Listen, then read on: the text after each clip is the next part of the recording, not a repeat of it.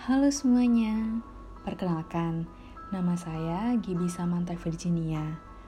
Pada topik di podcast saya kali ini, saya akan membahas tentang bagaimana orang tua dapat mengembangkan karakter yang positif pada anak.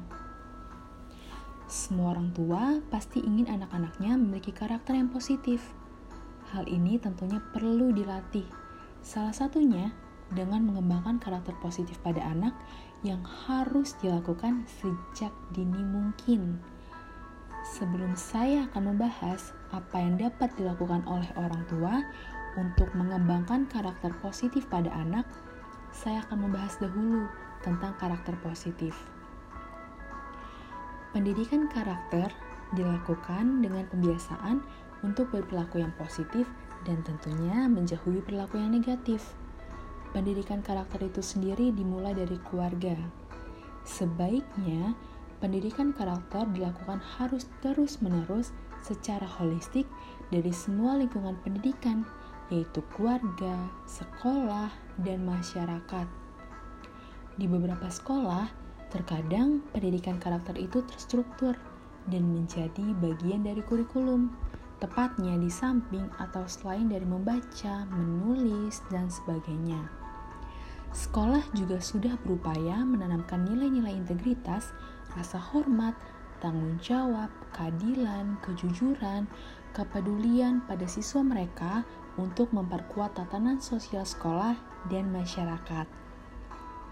Tetapi, seperti yang sudah kita semua ketahui, tentunya membangun karakter untuk anak-anak tidak bisa begitu saja terjadi di kelas. Kualitas karakter dari anak berkembang melalui adanya interaksi di keluarga, sekolah, dan pengaruh masyarakat. Dalam pembentukan karakter yang positif pada anak, orang tua memiliki banyak peluang dan peran yang sangat penting untuk membangun karakter anak-anak mereka. Selain menginginkan anaknya tumbuh menjadi generasi cerdas, setiap orang tua juga pasti menginginkan anaknya memiliki karakter yang positif. Oleh karena itu, pola asuh dan cara mendidik orang tua berperan besar dalam pembentukan karakter anak. Jika orang tua memberikan teladan yang baik dan menanamkan nilai-nilai positif, maka nantinya anak akan memiliki karakter yang baik pula. Sifat semacam itu tidak akan muncul dengan sendirinya, namun harus ditanamkan sejak dini mungkin. Maka dari itu, orang tua memegang peranan yang sangat penting dalam pembentukan karakter anak. Nah, apa aja nih hal-hal atau cara yang dapat orang tua lakukan untuk mengembangkan karakter positif anak? Hal pertama, ketika orang tua ingin membangun karakter yang positif pada anak, yaitu menjadi role model. Anak biasanya suka meniru perilaku orang lain, bukan hanya meniru dalam satu sisi saja, namun semuanya.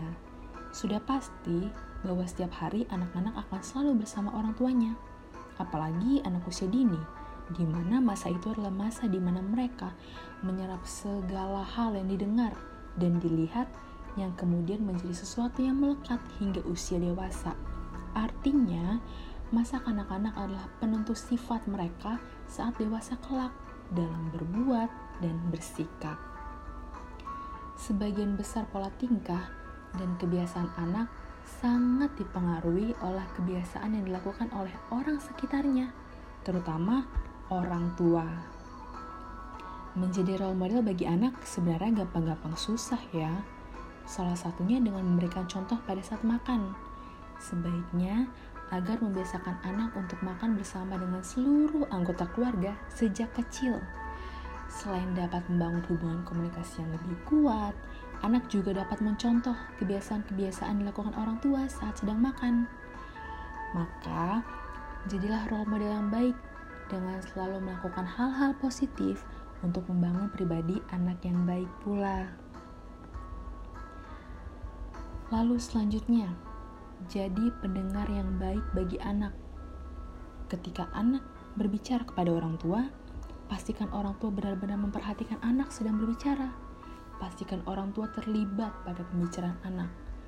Orang tua bisa melakukannya dengan adanya kontak mata, dan juga pastikan untuk merespon pembicaraan anak. Jadi, tidak hanya pembicaraan satu arah, namun dua arah. Jadinya anak tidak akan berpikir bahwa orang tuanya tidak tertarik dengan apa yang dibicarakan mereka. Hal selanjutnya, jangan melebeli anak. Ketika orang tua memberikan label atau kata untuk perilaku tertentu yang anak lakukan, maka orang tua secara tidak sadar membuat anak itu percaya bahwa ia memang seperti itu, seperti yang sudah dikatakan atau sudah dilabeli orang tuanya. Nah, contoh yang paling sering kita orang tua katakan pada anak, "Kamu keras kepala, kamu nakal, kamu bodoh." Nah, memberi label pada anak bisa membuat mereka menutup diri dan malas bereksplorasi Hal inilah yang dapat menyebabkan perasaan rendah diri pada anak, bahkan meniru pelaku orang lain di sekitar mereka yang tidak baik. Nah, dampak jangka panjang yang tidak disadari orang tua akibat memberi pemberian label bodoh adalah masa depan anak yang ikut terpengaruh. Bila anak terus meyakini kalau dirinya bodoh, maka mungkin di masa depan keyakinan tersebut akan terus dipegangnya dan mempengaruhi dirinya. Misalnya, ia menjadi tidak percaya diri dengan kemampuannya dalam dunia kerja. Sebaliknya, bila orang tua selalu mendukung anak secara positif dengan perilaku dan ucapan, maka mudah-mudahan anak dapat tumbuh menjadi pribadi yang positif. Ingatlah untuk selalu berhati-hati dengan kata-kata yang dilontarkan atau diucapkan orang tua pada anak, terutama saat orang tua memperbaiki kesalahan anak. Selanjutnya, memberikan koreksi.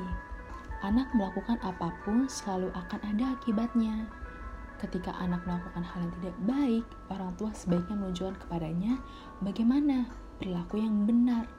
Misalnya, ketika anak merebut mainan temannya, kita bisa mengingatkan kepada anak bahwa perbuatan tersebut tidak baik.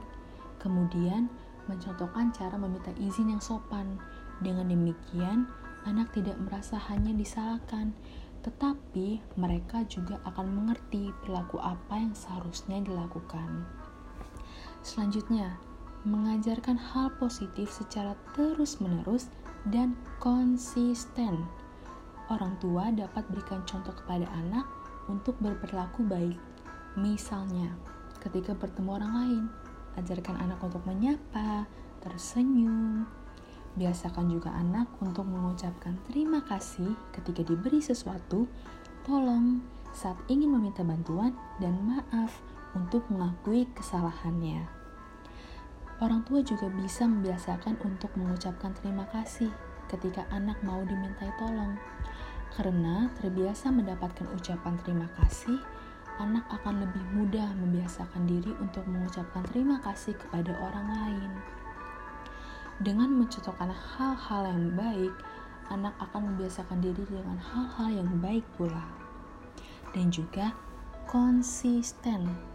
Jadi, jika orang tua mengatakan ya, ya tetap ya, dan tidak, ya tetap tidak. Jangan sekali-kali untuk berperilaku tidak konsisten. Ini akan membuat anak bingung dan merasa mana yang seharusnya mereka lakukan. Nah, contoh yang paling sering terjadi dari sikap konsisten ini adalah saat anak tidak boleh makan sambil nonton TV. Jika memang itu yang diterapkan oleh orang tua, jangan sampai pada waktu mendatang malah orang tua membolehkan atau membiarkan anak makan sambil menonton TV. Nah, hal tersebut adalah hal yang sangat tidak konsisten. Dampak dari perilaku konsisten adalah mengajarkan anak menjadi sosok yang tangguh dan tak goyah dengan pendiriannya.